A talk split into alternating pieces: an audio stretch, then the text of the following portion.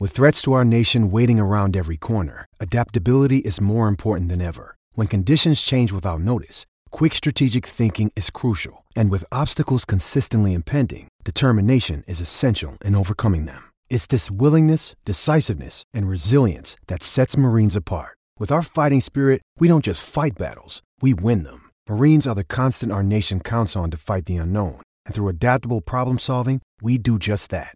Learn more at marines.com.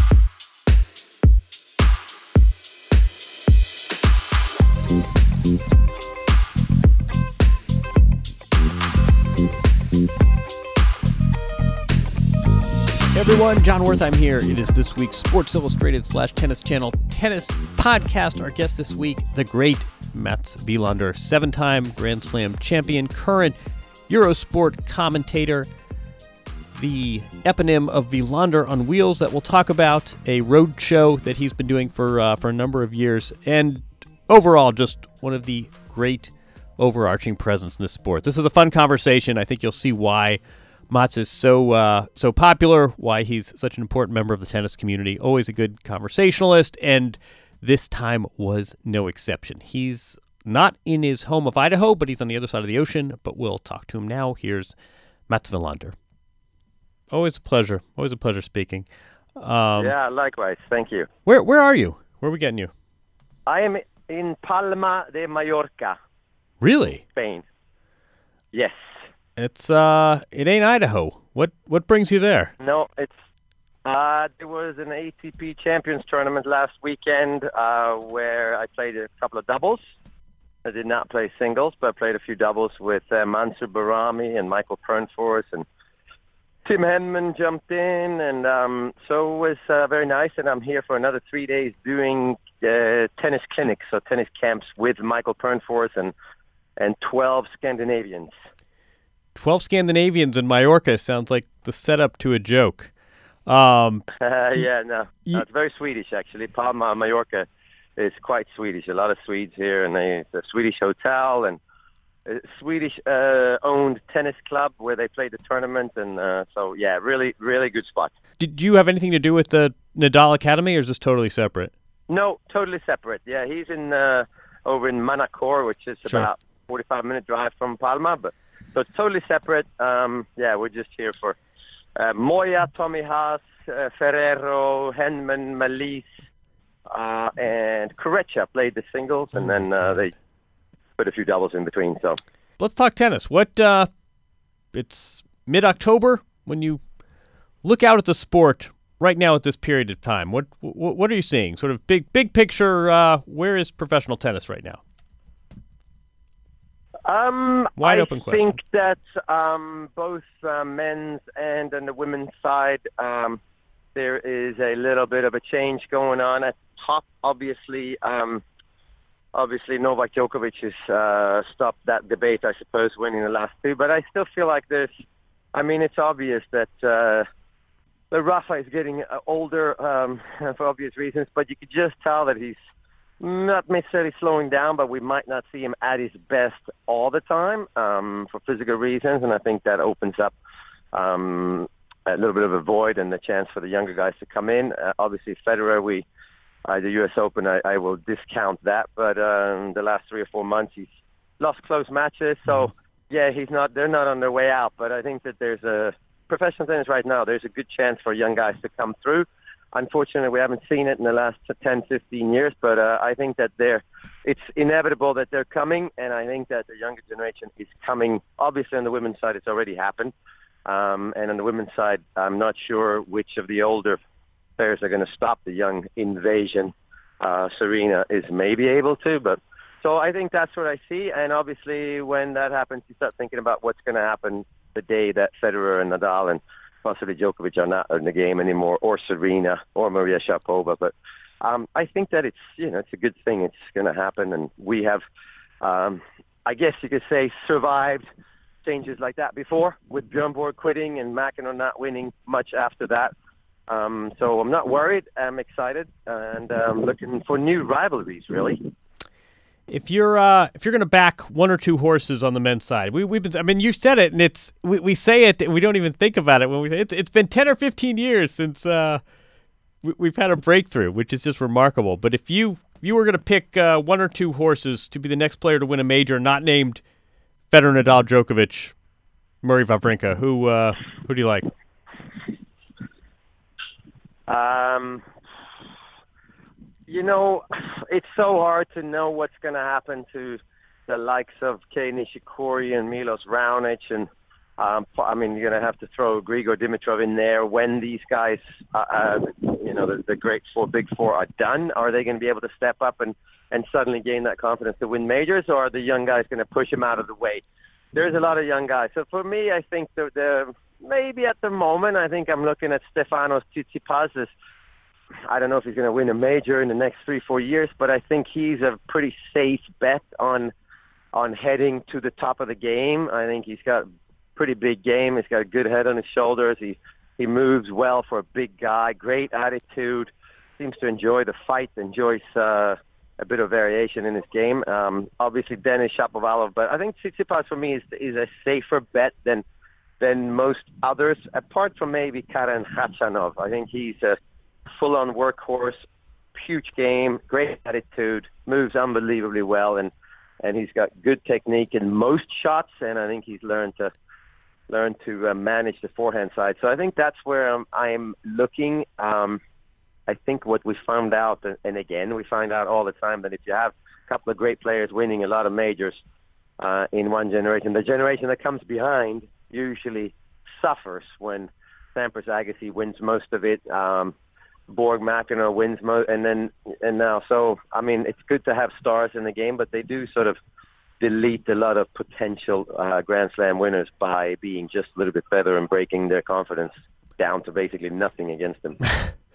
but when you when you say, I mean, people have always said to me same same thing. Boy, tennis is really going to be in trouble when when Federer, Nadal, Djokovic, Serena are gone. But wouldn't you take that bet? I mean, is, isn't that preferable to have these four reliable unbelievable generational champions. Is, isn't that preferable um, to the alternative of, of every tournament's up for grabs and we don't have these these solid stars? I mean, I guess it is in a way, yes, because it brings tennis to the masses, and I think people tune in to Roger Federer, and uh, obviously by now everyone knows he plays tennis. But I think people tune in that are not necessarily tennis fans because uh, he's obviously transcended the sport. But I, I, I don't know. I, I look at this next the next generation as I do the generation that came after Sampras, and, and then of course Agassi hung in there a little bit longer than we thought. But you know that was Lleyton Hewitt, Andy Roddick, uh, Juan Carlos Ferrero, Marat Safin, and uh, I mean they all won tournament won slams before Roger Federer uh, won slams, and and it seemed to me that maybe Sampras and Agassi kind of had to be out of there before Federer gained the confidence to to believe he can win slams. I know he beat Pete Sampras in Wimbledon early on in his career, but uh, he really didn't win as early as a, a lot of great champions did. But so I think that's what we're going to see, and I think a, a great star will um, will come through, and a guy that is refuses to lose of those uh, younger guys. I think, and like on the women's side, I think they they will come through. So yeah, there might be a year or two or three when we're sort of uh, who's going to be the rival, who's going to be the next guy, and we don't know. And then suddenly somebody comes through and do you have to win 15 majors uh, in our sport these days to be called a, a great champion? I don't think so. Right. I think Tsitsipas comes through and wins four or five, or Shapovalov. I think that you know the era we've had now is so um, it's so it's distorting, I isn't don't it? Know, it's unbelievable, but I mean you have to also look at what's happened. I believe with with slower courts, slower balls. The guys can play the same game on all the different surfaces, and just look at Novak because that's basically what he does, and he's unbelievable at it. Um, I think we're seeing tournaments change a little bit. Australian Open is much faster. Uh, we have more one-handed backhands uh, coming up. We thought that was over. That's not over.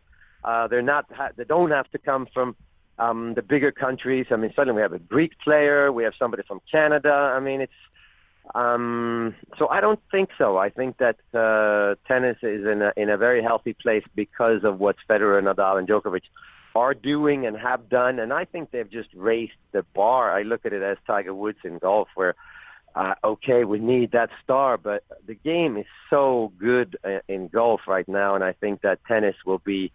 I mean, when you when you're crawling around the floor at home and you start hitting balls against the wall, and you're looking at Roger Federer's one-handed backhand, you're going to go, well, hold on a second, uh, I'm going to do that, but better. Right. And they're going to get better and stronger. And mentally, are they ever going to be at the same level as those three? I'm not 100% sure, but certainly physically, they're going to exceed uh, those guys somehow. Evolution's a beautiful thing. Um, I yes, one is. one of the uh, I was just telling uh, I was just telling a friend this. One of the great treats of covering the sport is uh, when we travel, we get we get to hear you and we get to hear Barbara Schett and we get to hear Eurosport, which is a completely different experience from uh, from American coverage and American TV.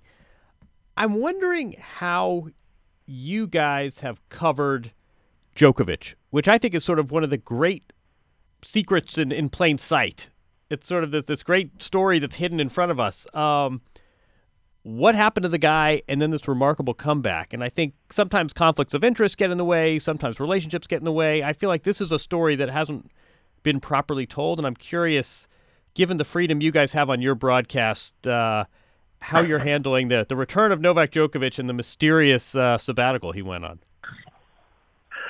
I think it's more mysterious that we're not talking about Roger Federer having a dry spell, not winning for five years.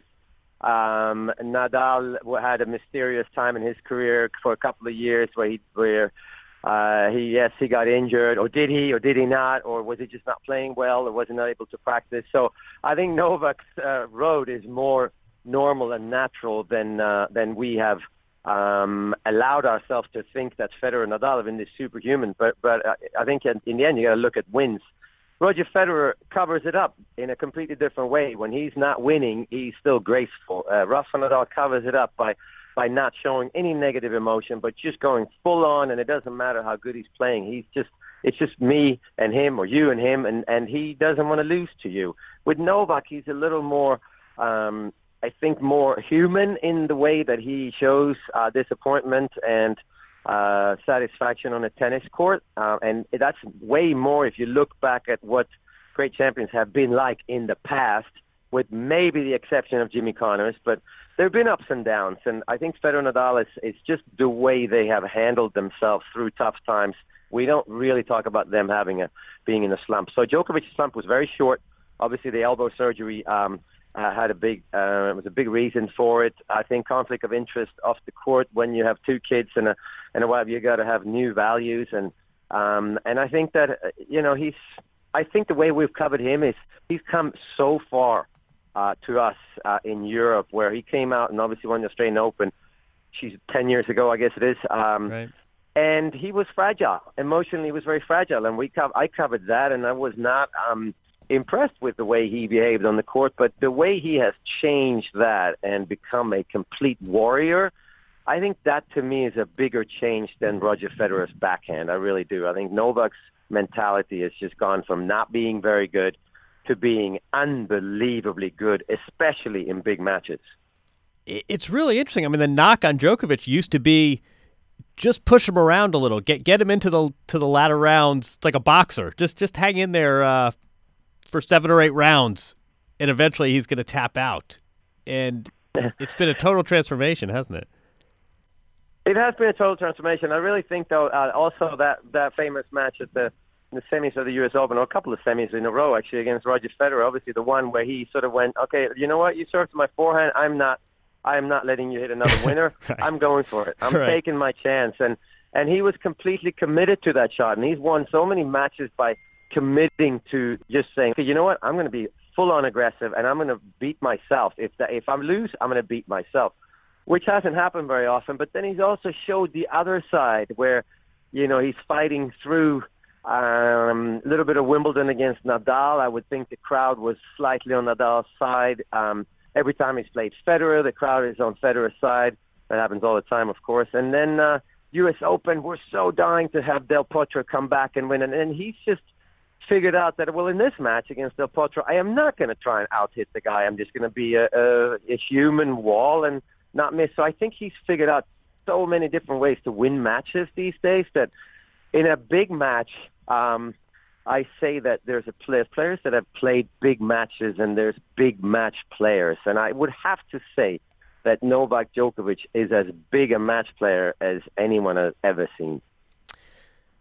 You know what? One of the uh, the great pities of the U.S. Open for me was I, I heard the news that the Wilander on Wheels van is in the shop.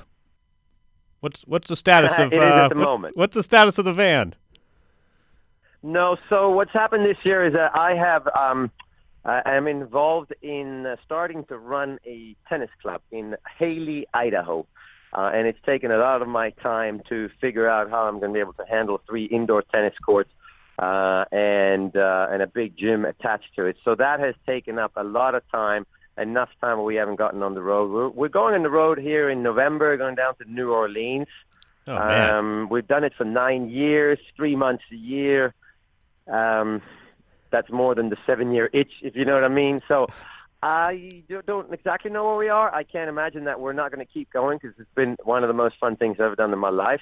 Um, are we going to keep going three months a year in a motorhome or alter it a little bit? I mean, I started slicing backhands after a while uh, instead of hitting topspin. So I think you evolve. You know, businesses evolve. We I evolved. Cameron Lickle has evolved, and and uh, we're getting older, and uh, we'll figure out a way to keep Wilander on wheels going the way we think it should be going. So um, the future, I think, is that we both love to teach tennis, and uh, we'll get out there. We'll get out there for sure. It's just a matter of how we do it. Is it Wilander on wheels or Wilander on water, or we're not really sure. But uh, my time has been taken up by, by starting uh, to run this uh, gravity fitness and tennis in Hailey, Idaho. You should come out and check it out. in It's- it's, Hailey, uh, Idaho. High altitude training camp.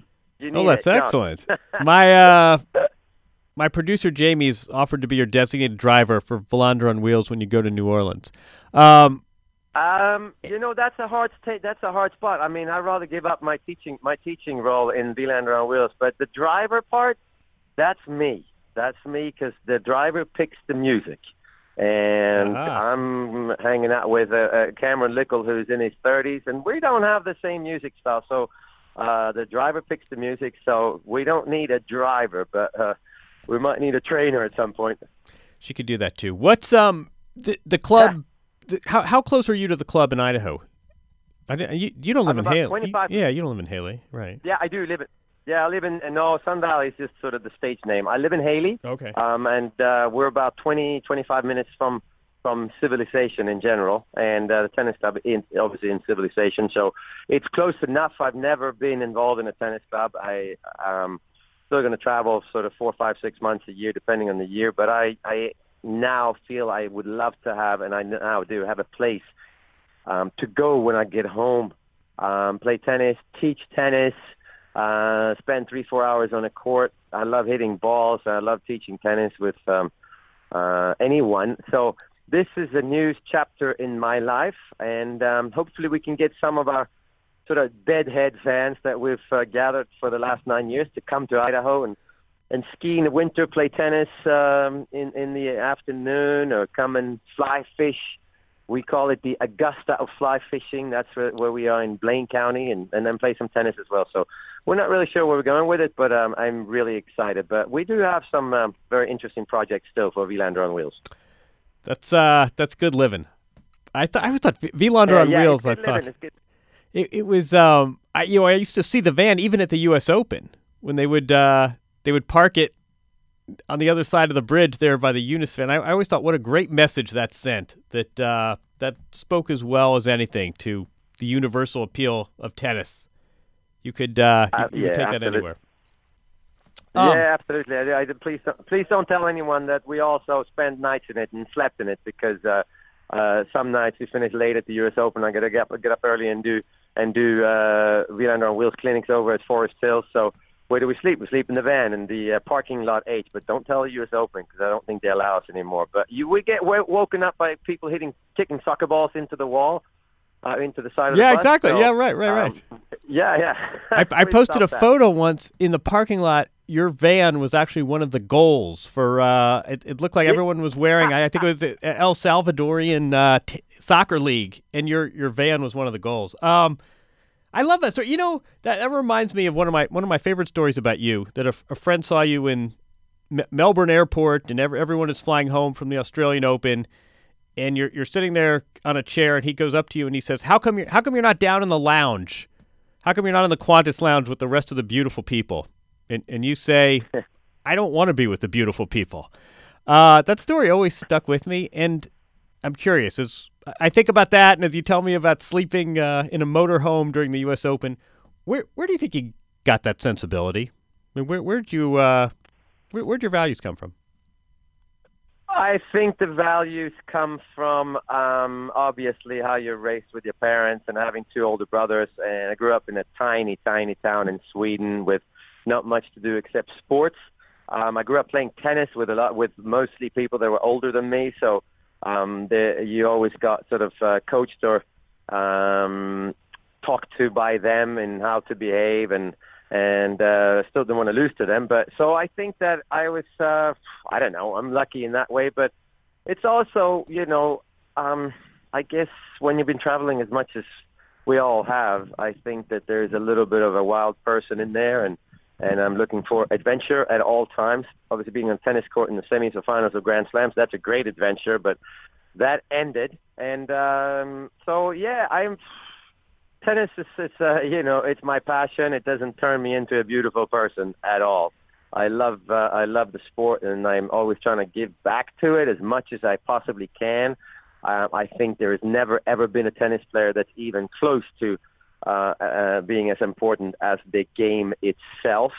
Um, I'm hoping Roger Federer comes along and plays the French Open next year because I think it's a shame that that uh, he doesn't play there. I understand the reasons for it, but again, no one's bigger than the game, and uh, we all owe the game for the rest of our lives. So that's what I'm interested in. And uh, hey, the lounges, I'm not sure they're crowded too. So it's, um, only yeah, an extra I'm, squirt I'm, I'm of Pepsi. Fine. Yeah. What, what, yeah, um... so I don't know. I'm not sure, John. I think you find that with a lot of with a lot of tennis players. I think you see you see us in the in the middle of the heat of the battle, and uh, you know you hang around, and it's oh, it's just you know, it's a, it's a sort of an upper class sport, or it's expensive, or whatever it is. We make a lot of money, and we travel, and it's glamorous, or whatever. But that's not what what what's interesting to me. Interesting is to try and come down and be as normal as I was before I turned pro, and and uh, and that's me. So, and I think a lot of pros are not comfortable necessarily with the, what you call the beautiful people. You mentioned Federer and we were talking about this uh, a few weeks ago. I don't, I don't know if you were you at Laver Cup. Did you make it there at all? I didn't make it there. No, I watched it religiously on TV. I did last year as well, so um, I did not see it live. It, so, I mean, it was remarkable on, on a number of levels. One of them was, I think, first and foremost, just the, the level of emotional buy in from the players. You kept hearing this isn't an exhibition, don't call it an exhibition, but it really didn't feel like one. But I, one thing that really struck me was it got me thinking where Roger Federer fits into tennis post career. And in a lot of ways, it's in keeping what you're saying of the, the sport trumps everything. But here's someone who brings capital, he brings sponsors, he has a terrific gift for, for working a room, for, for dealing with people, there's authenticity.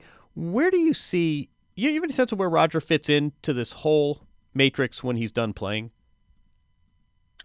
I think he fits in together with uh, um, well, let's just go Roger Federer. Uh, the great humans of uh, of our time, and great humans that will go down in history as uh, somebody who's done a lot of things that have changed uh, people's inspiration and changed the world. Um, and um, and I think that he's so. And what's so cool is that he is just that normal guy, and and then he steps on the court and he's this genius. But uh, when he's in a room or or um, he's just a normal person, the way he was when he grew up and you see his parents in the bo- player box and they're applauding for both players and they're showing nerves and and uh, Robert is obviously nervous, but and you can see it. But I mean, at some point you think he would stop being nervous because Roger's won so much, but now not at all because he's. And I think that's it's just um, and and the most important part about Roger Federer and Rafa Nadal and you know, and, and a lot of others being that normal is that that's why they're the best players of all time to me because they have that respect as they have when they walk into room for every person in there. They have respect. That goes on to the court, and they respect the guy across the net so much that they lose sight of everything else except the guy across the net. And because of that respect and, and humility, they are able to pretty much never ever lose to a guy they shouldn't lose to, and that it starts with a, a yes, I don't want to lose, that's for sure, but it also starts with with checking out your opponent, checking out his strengths, checking out his weaknesses, being prepared, knowing what he does good, what he's not good at, when he chokes, what what he you know when he wins, blah blah blah. That's why they're the best players in the world. You cannot just overlook your opponent and think you will have consistent success. And I think the young players today need to really, really look at that because they show up every single day and they uh, and they don't play their best, but you could never ever tell that they don't. And they figure out weaknesses of their opponent and they try to make his their opponent worse rather than relying on their own strength. They rather exploit their other guy's weaknesses. That's respect to me. That's really interesting. And I also I, I wonder too, as as I hear you say that, what is the impact on the other side of the net when you're the opponent and, and Federer and Nadal are project this this humility and they're not unapproachable and you see them in the locker room and they acknowledge you. I, I wonder what impact that has on the opponent. How, how do you really psych yourself up to beat Roger Federer when he's such a normal guy who is acknowledging you as you as you walk out there onto the court? I think a lot of players are not able to do that. They're not able to see. Um, I mean, obviously, we look at Jimmy Connors as maybe the greatest competitor and fighter of all time in many ways, together with Rafael Nadal.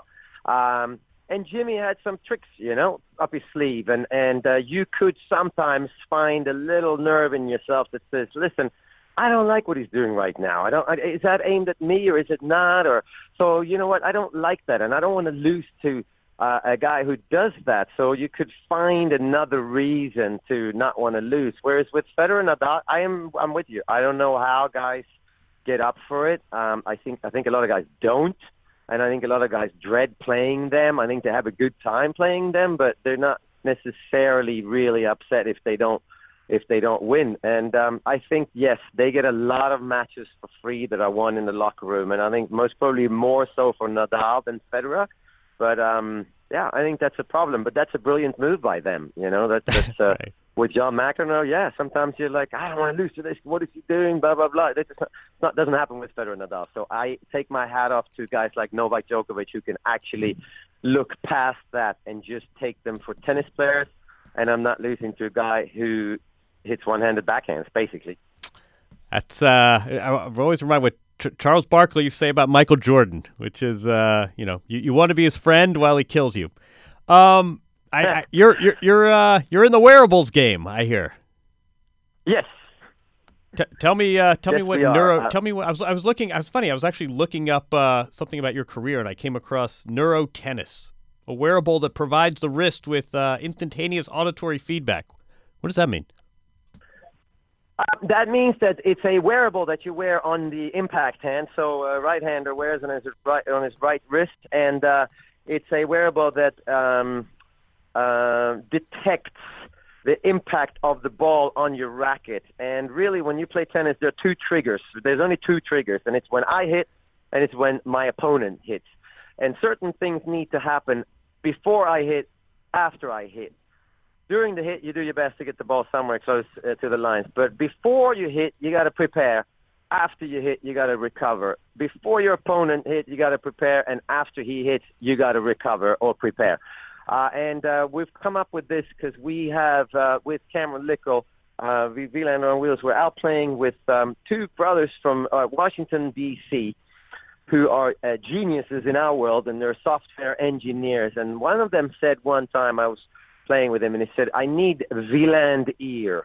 And I said, "What on earth is Wieland ear? Is a bad pronunciation of my name?" I said, "No, no, no. I need you in my head. I need you in my ear. Like I need you to tell me. Cause I keep telling him, split step, go to the middle, keep moving." He said, "I need you all the time." And they came up with um, with this wearable, and it tells you what you need to be doing, how you need to set yourself up to to have the possible best result. I think if you go and listen to a good coach teaching tennis, they're not they're not telling you necessarily what you did wrong. It's more positive to try and tell them what they need to do right and try your best to do that. And then the result of your shot is really the feedback. But we forget I put it on and I'm like, oh my god, it's telling me to move my feet, it's telling me to turn my shoulders, it's telling me to watch the ball, and I realize I'm actually not watching the ball. And if I forget, then amateurs are gonna they're gonna be helped so much by this these commands that repeat and and the beauty of the product is if you're working on your forehand, it has five, six, seven commands that come on every time you hit or your opponent's hit, or you can change it and have every third time you hit. Uh, you don't have it on when your opponent, but you can also program your own command. So for you, John, it might be, "Hey, John, move your feet after you hit the ball," or "John, get back to the middle," or "Watch the ball." You and know me well. It's not like you. Yes, I guess, but you don't you don't necessarily, and you want to try and think of five or six things at the same time without thinking about them. We have it who started playing tennis at four or five years old, but somebody who's an amateur and has started late in life, moving your feet when the other guy is hitting, making a split step when the other person is hitting, watching the ball until it hits your strings like Roger Federer does, that's it's not that easy to remember. So you have this command uh, and this little speaker on your on your wrist uh, where you hear it. No one else hears it uh, but you. Um, it's an unbelievable workout because when it tells you to move your feet, you're thinking, does it? No, I'm not moving my feet properly. So we have these uh, other apparatus where you can measure the spin of your ball. And I don't know, do I need to know if I hit it at a thousand RPMs or two or three or four thousand, or how do I do that?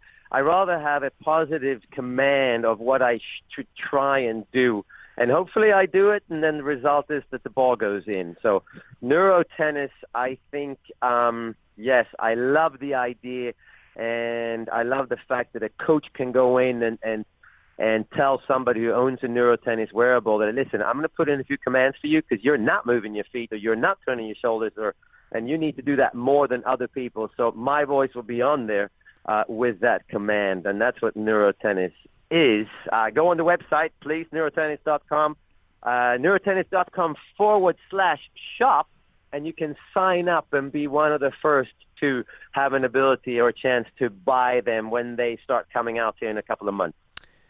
That's very cool. That that makes ten thousand steps seem very obsolete. I have to tell you. Uh, that this seems next well, level. There you go. I mean, exactly.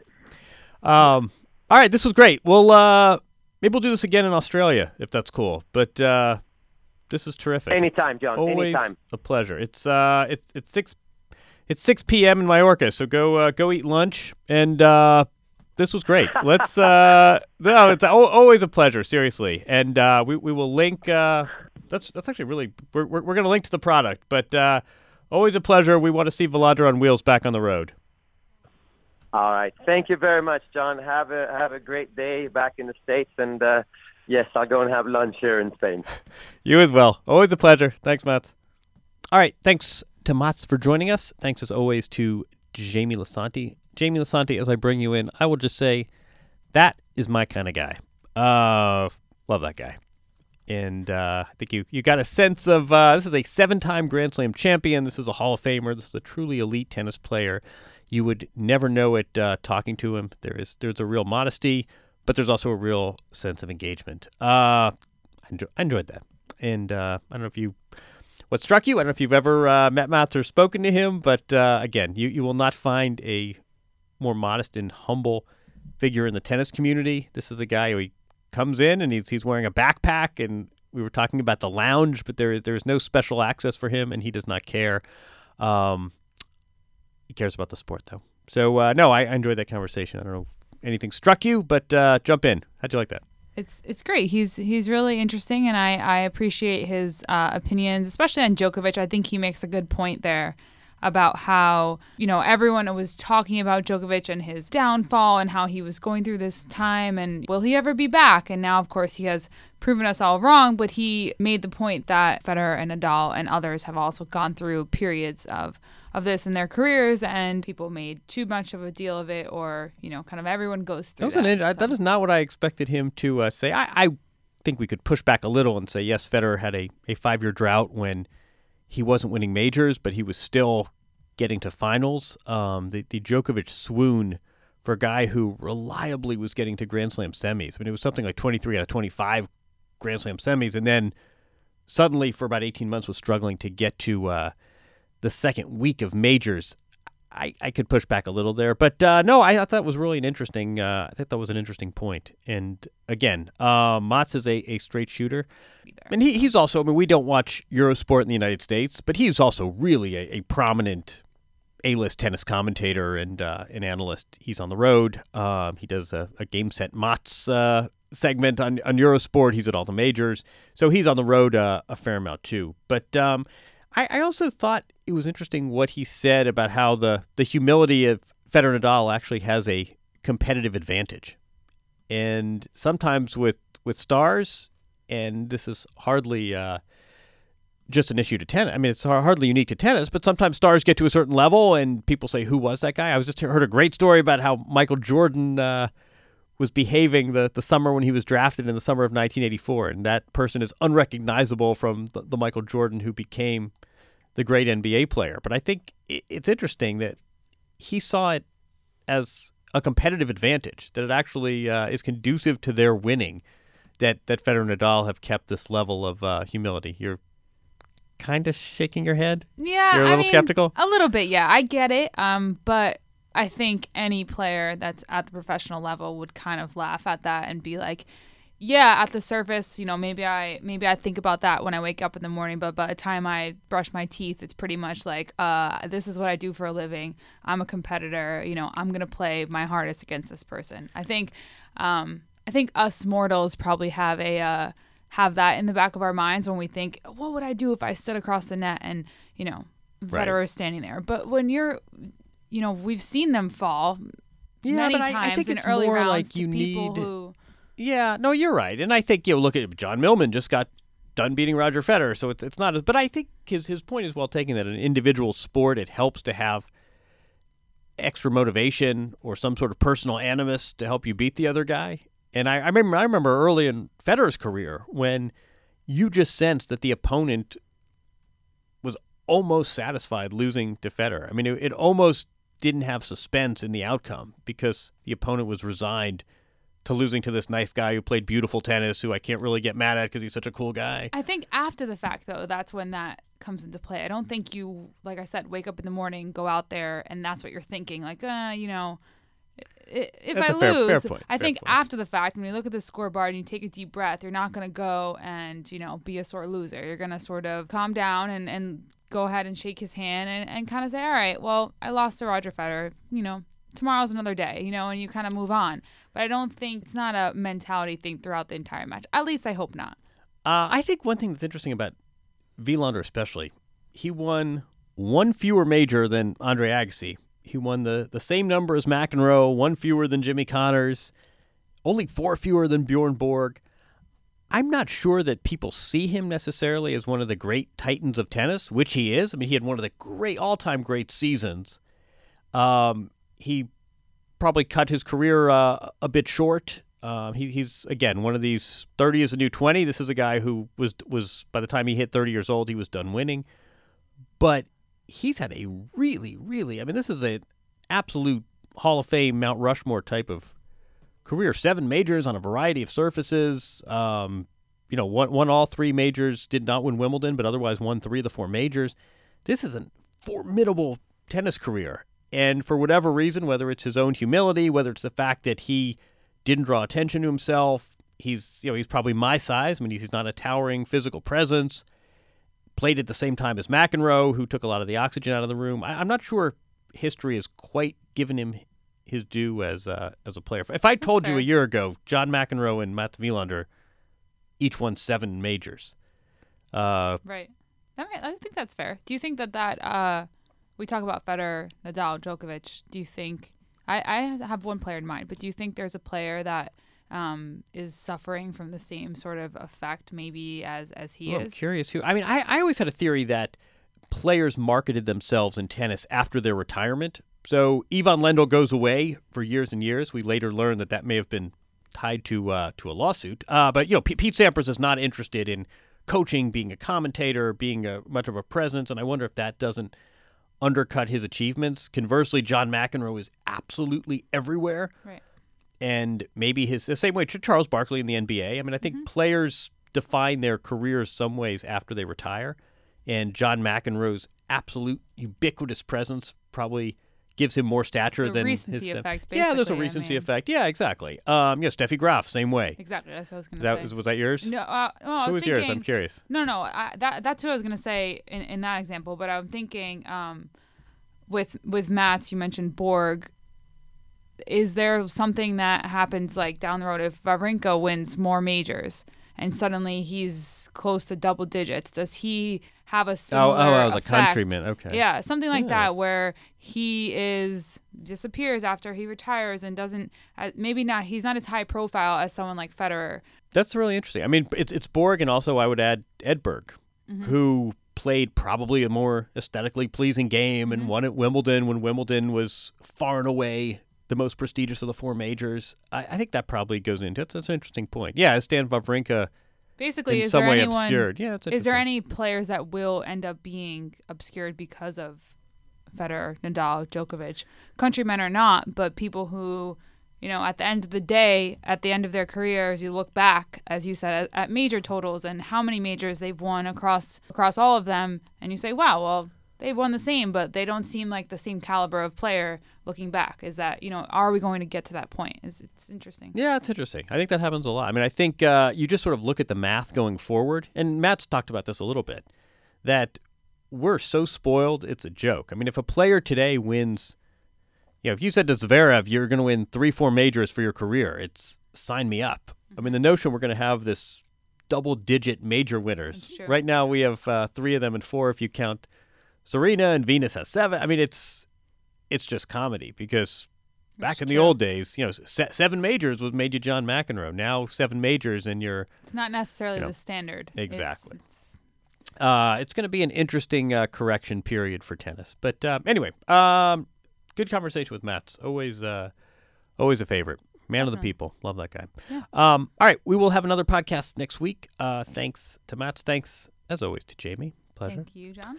Um, remind us, as you do each week, if people were so interested in uh, subscribing or leaving reviews, where might they go about doing that?